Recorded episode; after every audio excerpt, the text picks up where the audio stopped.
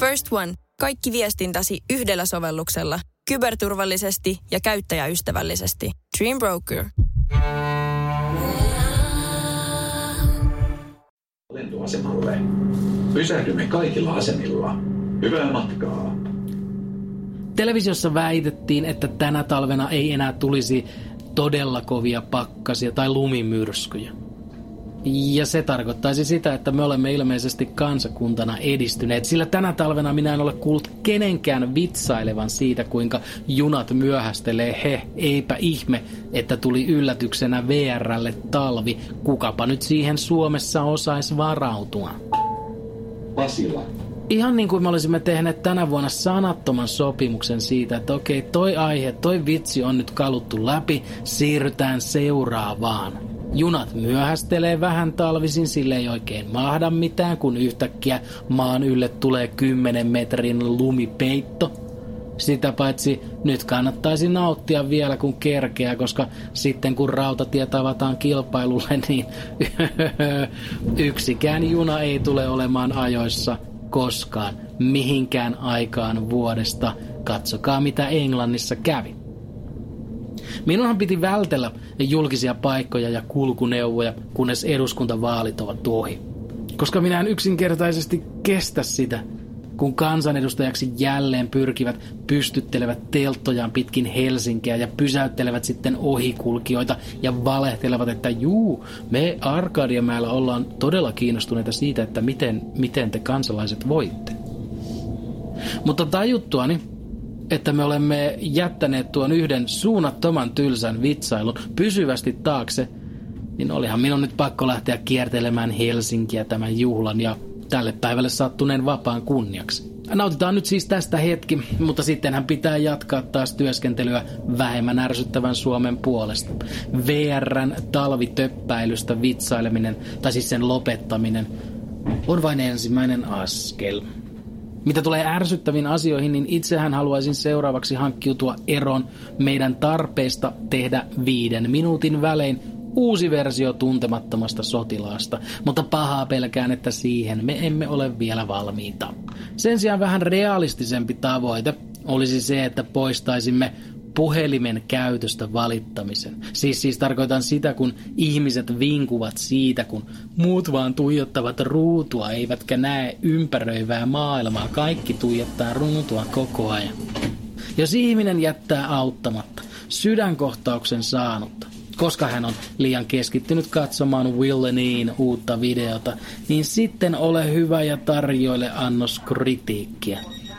Mutta muuten se ei kuulu sinulle. Jos metromatkan ajan vastapäätä istuva tuijottaa puhelinta, niin sittenhän se tuijottaa, se ei kuulu sinulle.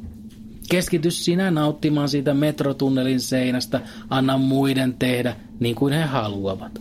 Sitä minä en ole vai koskaan ymmärtänyt, että mitä nämä ventovieraiden puhelimen käytöstä valittavat oikein haluat? Mitä he haluaisivat, että minä teen?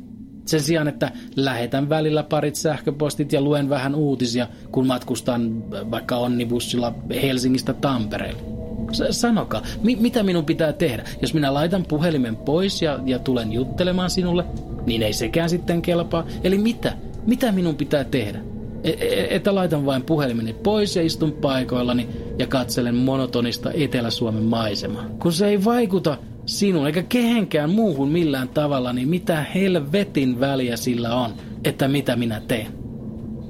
Ja samalla aiheeseen liittyen voitaisiin myös hankkiutua eroon heistä, jotka viettävät yhden iltapäivän ilman puhelinta – ja sen jälkeen täyttävät somen kertomuksilla omasta sankaruudesta, omasta uhrauksesta ja kyvystä nyt nähdä maailma hieman eri tavalla. Juuri mitään ei kannata tehdä 24 tuntia vuorokaudessa. Ja se sama pätee puhelimen tuijottamiseen. Samalla Puhelin ei ole paholaisen keksintö ja se ei ole turhake ja sekunti puhelimen ääressä ei ole sekunti pois oikeasta elämästä. Se internetsi mitä suurin osa puhelimestaan tuijottaa, se on nykyään yksi osa sitä ympäristöä, jossa ihminen liikkuu. Kyllä. Pakko myöntää, että minä kuvittelin ihmisten iloitsevan aika paljon enemmän ja avoimesti sitä, että me selvisimme yhden vuoden ilman, ilman sitä VR- ja talvi-vitsailua. Mutta vaikuttaisi siltä, että joko kukaan ei ole vielä tajunnut sitä tai sitten ketään ei kiinnosta. Ei. Joku muu selitys siihen on, että tässäkin junassa istuvat ihmiset vaan käyttäytyvät normaalisti. Nyt minä tiedän. Kaikki haluaisivat kyllä juhlia kanssani, mutta heillä on jotain muuta ajateltavaa ja minä tiedän mikä sekin on. Se on aivan varmasti se syy, minkä takia ihmiset eivät juhli täällä siitä, että olemme päässeet yhdestä sangen ärsyttävästä, tylsästä ja kuluneesta vitsistä eroon on se, että heitä huolestuttaa eräs tuore tutkimus. Tuore tutkimus, joka kertoo, että esimerkiksi Yhdysvalloissa ja Englannissa 90 prosenttia ihmisistä uskoo, 90 prosenttia ihmisistä uskoo, että jos vaan tekee kovasti töitä, niin kuka tahansa voi nousta kaikkein korkeimpaan virkaan. Siis kuka tahansa. Ja se vetää hiljaiseksi, sillä se tarkoittaisi sitä, että 90 prosenttia ihmisistä on ihan vitun tyhmiä. Tyhmiä, joille on mennyt läpi se valtava amerikkalainen valhe, että esimerkiksi taustoista viisi tee vaan kovasti duuni, niin pian säkin voit olla pressa. Että ihmiset lähtisivät samalta viivalta, mikä on luonnollisesti paskapuhetta ja se, että niin moni ihminen uskoo siihen on aika surullista. Kuulun kyllä. Eli siis mitä opimme tänään?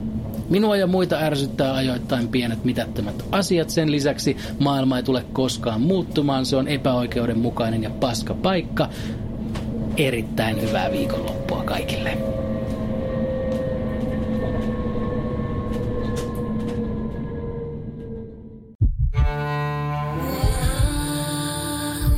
First One. Kaikki viestintäsi yhdellä sovelluksella. Kyberturvallisesti ja käyttäjäystävällisesti. Dream Broker.